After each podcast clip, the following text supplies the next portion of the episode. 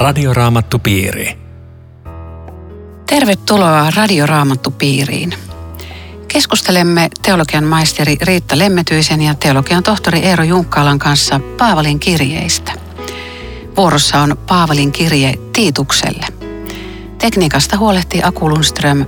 Minun nimeni on Aino Viitanen. Paavalin kirje Tiitukselle tai uuden käännöksen mukaan Titukselle.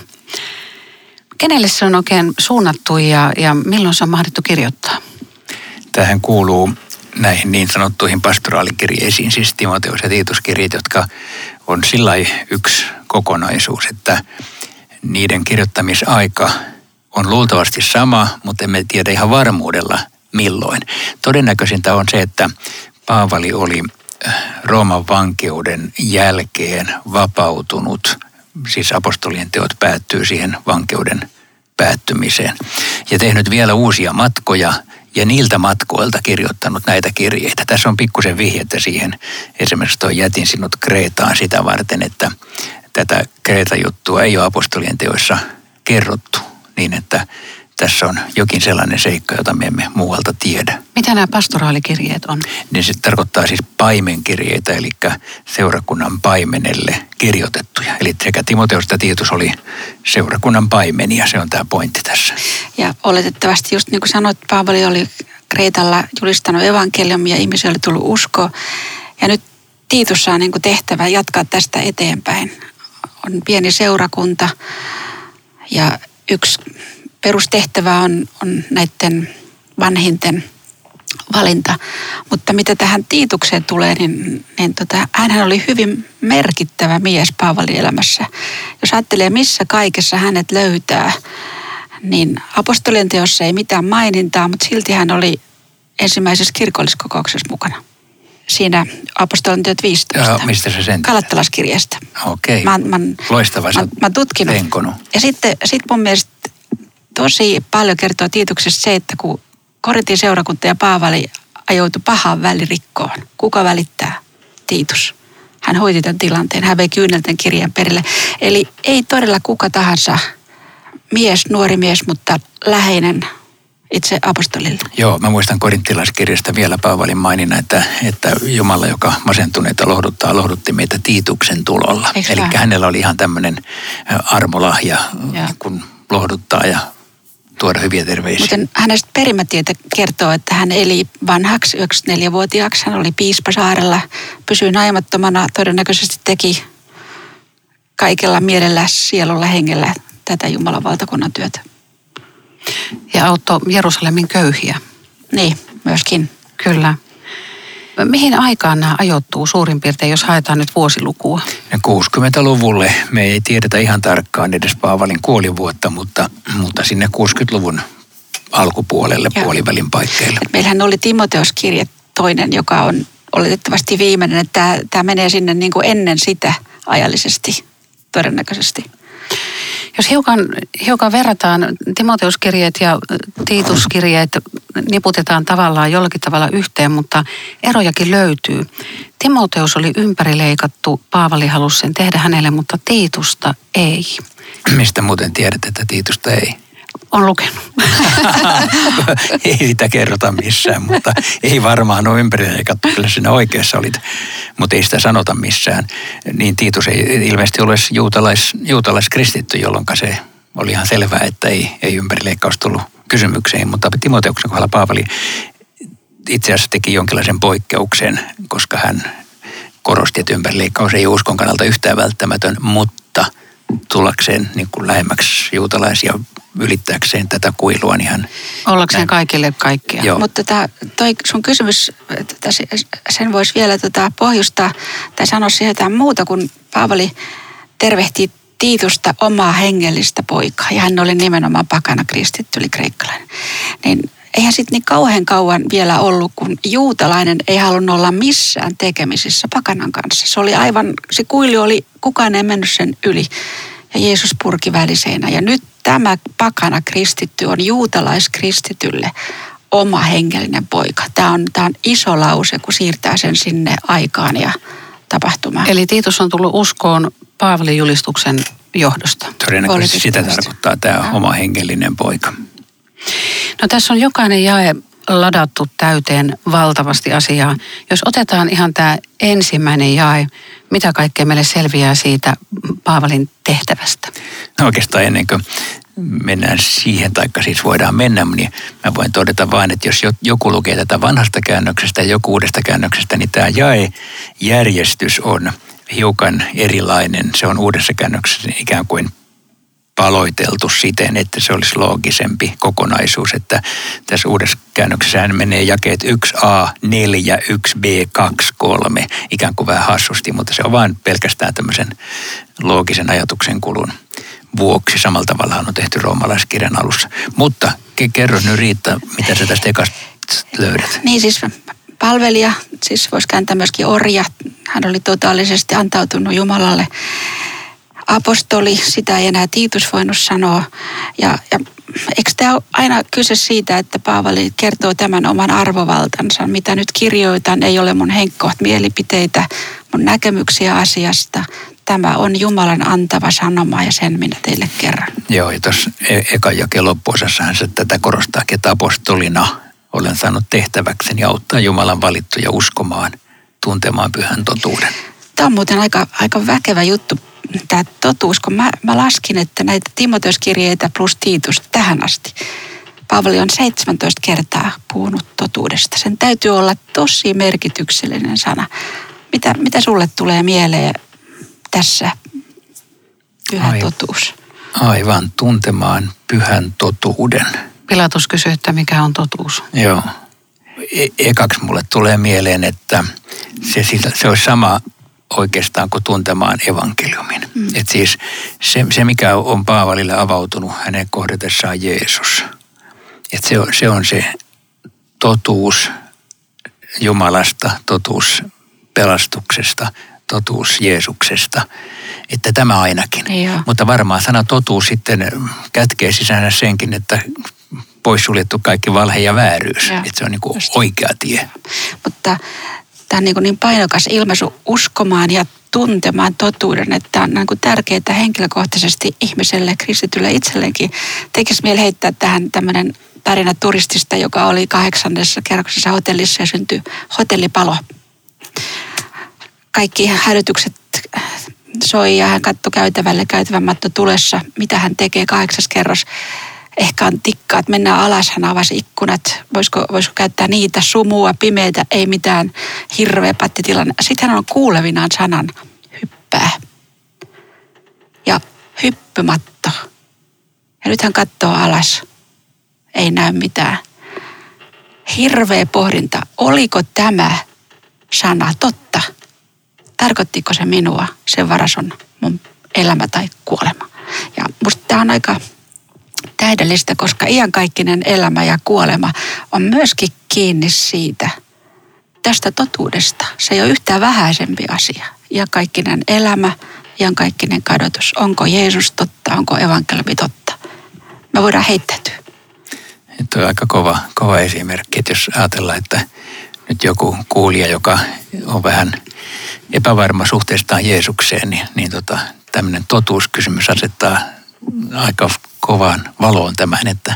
Voiko Jeesukseen uskoa vai, niin kuin, vähän niin kuin varmuuden vuoksi?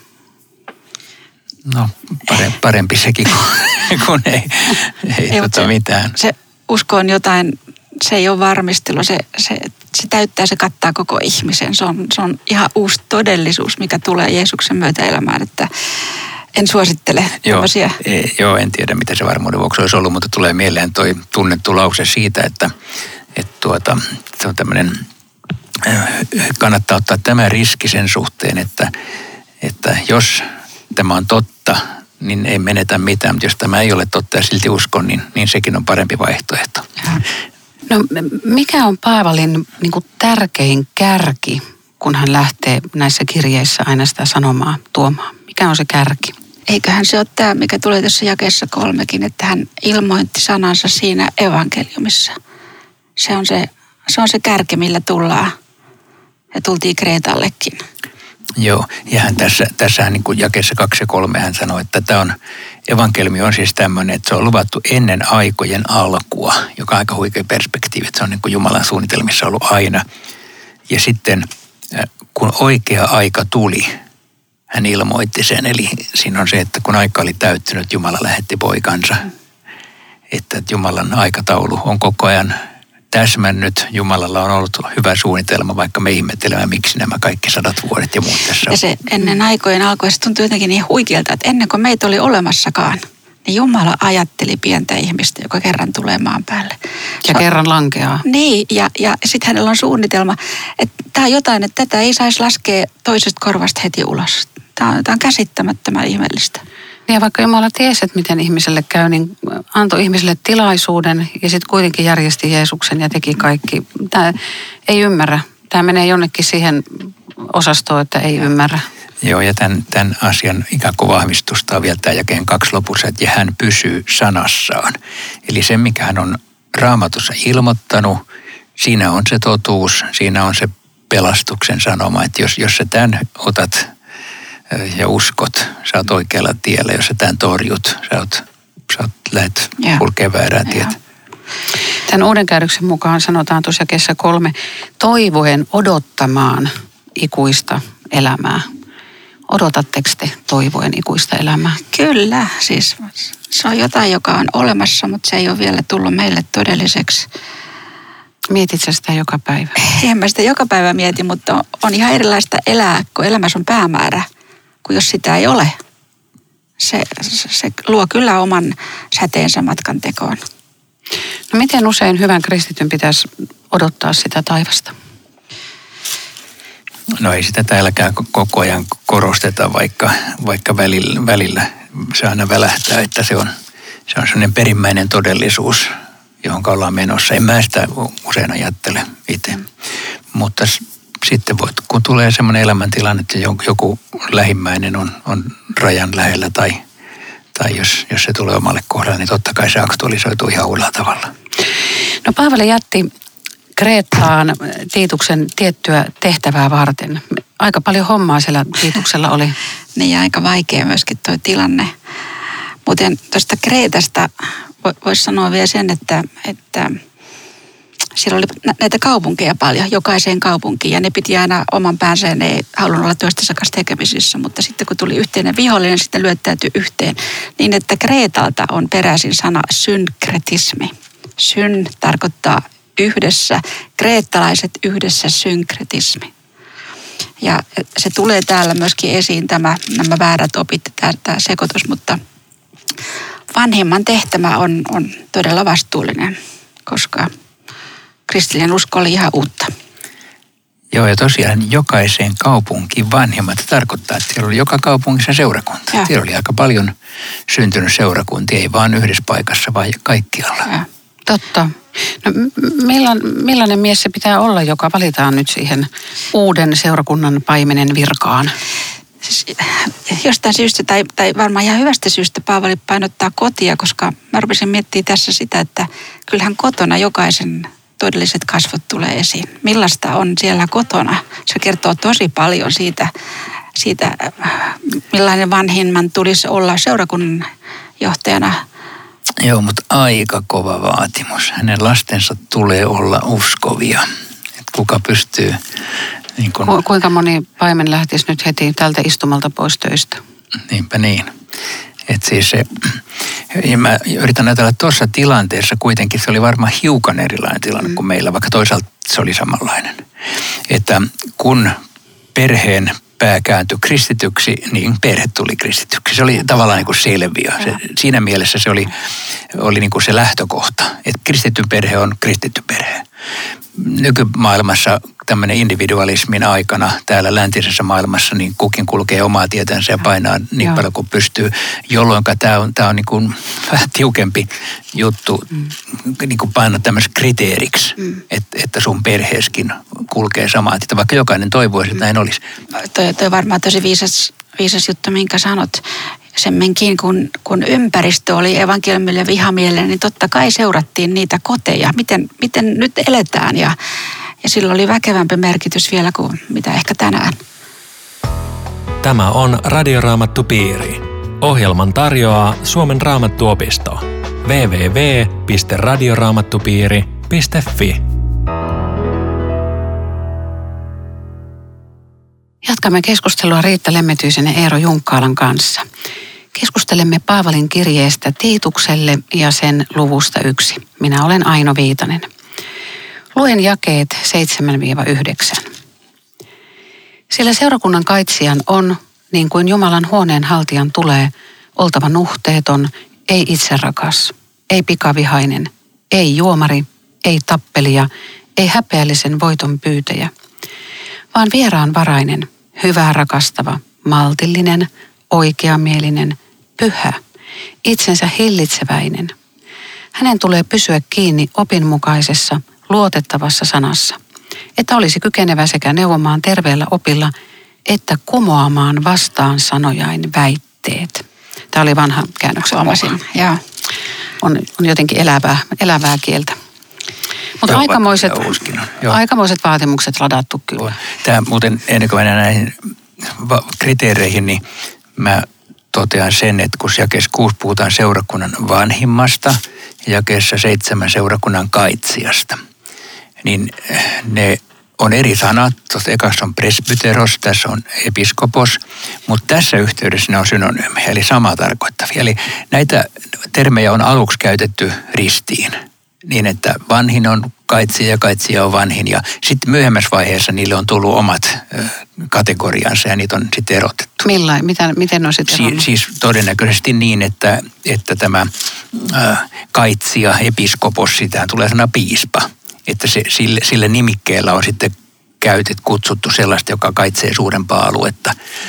Mutta, mutta että nämä nimikkeet, minusta on sikäli hyvä huomata, että tänä päivänäkin esimerkiksi sekä lut- luterilaisseurakunnassa ja toisaalta vapaissuunnissa käytetään hyvin eri termejä vanhimmista ja paimenista ja näin edelleen. Joo. Eli että näitä voidaan vaihdella. Ne eivät ole raamatussa niin kuin kiveen hakatut. Eikö sä Riitta alussa sanonut, että, että, että Tiitus nimenomaan päätyi piispaksi johonkin sitten? Siis Kreetan saarella oli piispa, siis Joo, seurakunnan vanhin. Mutta sitten tässä on näitä, näitä Joo. ominaisuuksia. Joo. Tässä Siis on tässä- aika huikea tämmöinen eettisten äh, ikään kuin vaatimusten luettelo. Niin on siis, ja mä, mä mietin ylimielinen, kuka sopisi raamatussa täm- tämmöiseksi, niin tulee mieleen koljat. Ilman minua ei täällä mikään suju. Semmoistahan on epäsilti nykyseurakunnassakin paikka paikoin, että joku on tämmöinen. Ja sitten sit tuli tämä väkivaltainen, siis se kertoo varmaan Kreetasta, että siellä ei ollut mitään hän, mikä käyttää oman käden oikeutta, jos tarvitaan. Ja tänä päivänä tämä olisi hengelliseen väkivaltaan hyvin sopiva muistutus. Niin, Tätä, joo. tätä ei sovi seurakunnan kaitsijalta Joo, mä mietin sitten taas tuota äkkipakaista, että ai ai, se, se, se on niin kuin, ne on ihan tänne luonteenpiirre, että joku räjähtää vähän nopeammin kuin joku Niin. niin. toinen, että Mm. Tässä aika paljon. Ja tässä pitää olla aika tarkkana. Mun tulee mieleen yksi esimerkki jostakin saarnamiehestä, joka, joka ikkunan takana naapurit näki, että se juoksee harjavarren kanssa ja vaimo juoksee edellä ja mies kulkee perässä harjavarren kanssa ja kauheat jutut lähtee liikkeelle, että siellä se saarnamies hakkaa vaimoonsa ja sitten kun asia selvitettiin, niin siellä oli hiiri, jota nainen kirkui ja meni karkuun ja mies menee harjavarren kanssa perässä. Että, no mutta siis ihan niin kuin tosissaan, niin ilman muuta ei mitään väkivaltaisuutta voi olla.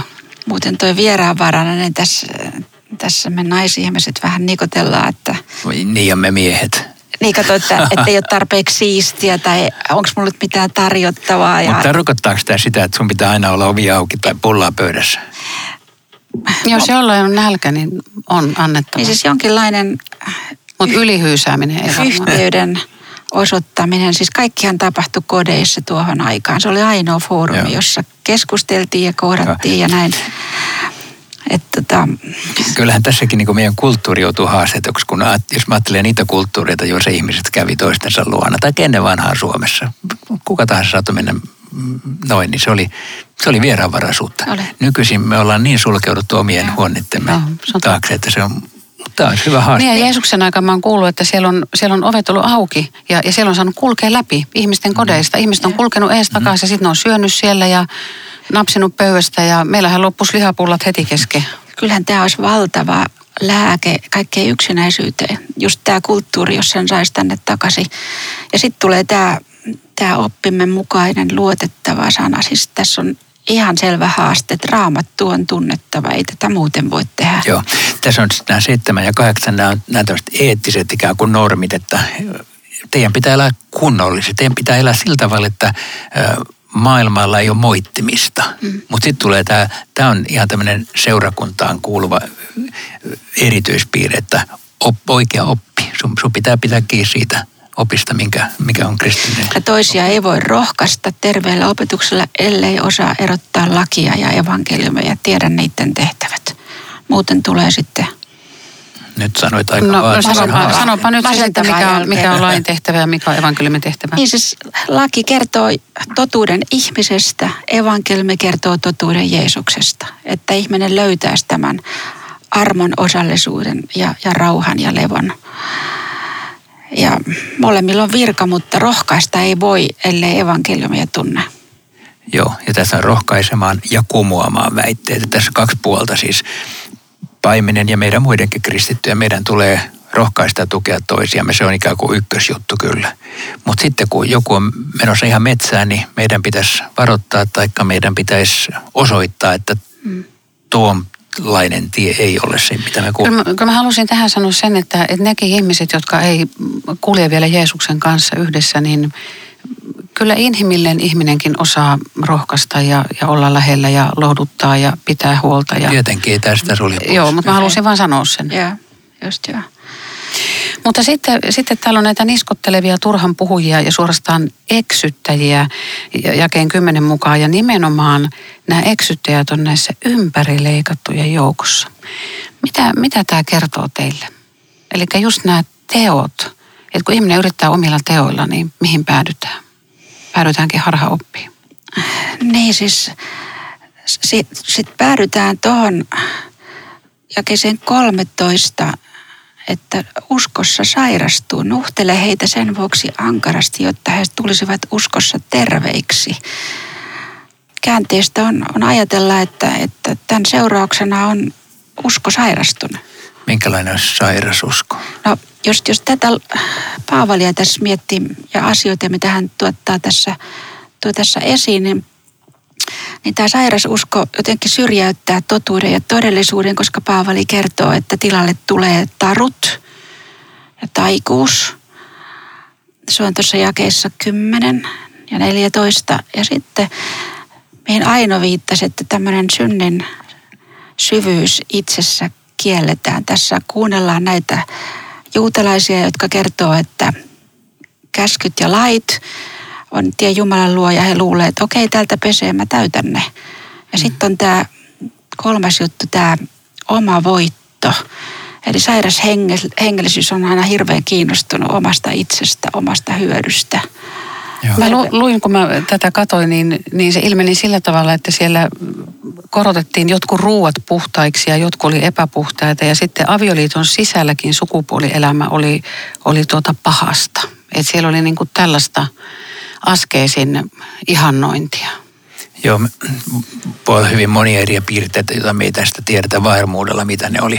Mä mietin tässä semmoista vaan, että, että tämä, jonka Paavali tässä torjuu, niin se on aika rankka tämmöinen uskon epäterve piirre, jo, jo, mutta sitten mä mietin, että se on niin lievemmässä muodossa. Sitä voi esiintyä vähän tässä niin jokaisen takin sisällä, että meillä on niin usko uskon tasapaino ei nyt se ole mikään sellainen absoluuttinen, että kaikki tässä on niin kuin hyvin, vaan että jokaisella repsuttaa ehkä jossain kohdassa. Meidän täytyy aika paljon niin kuin antaa anteeksi ja ymmärtää. Mutta sitten tulee raja, jossa me sanotaan, että hei, toi ei käy.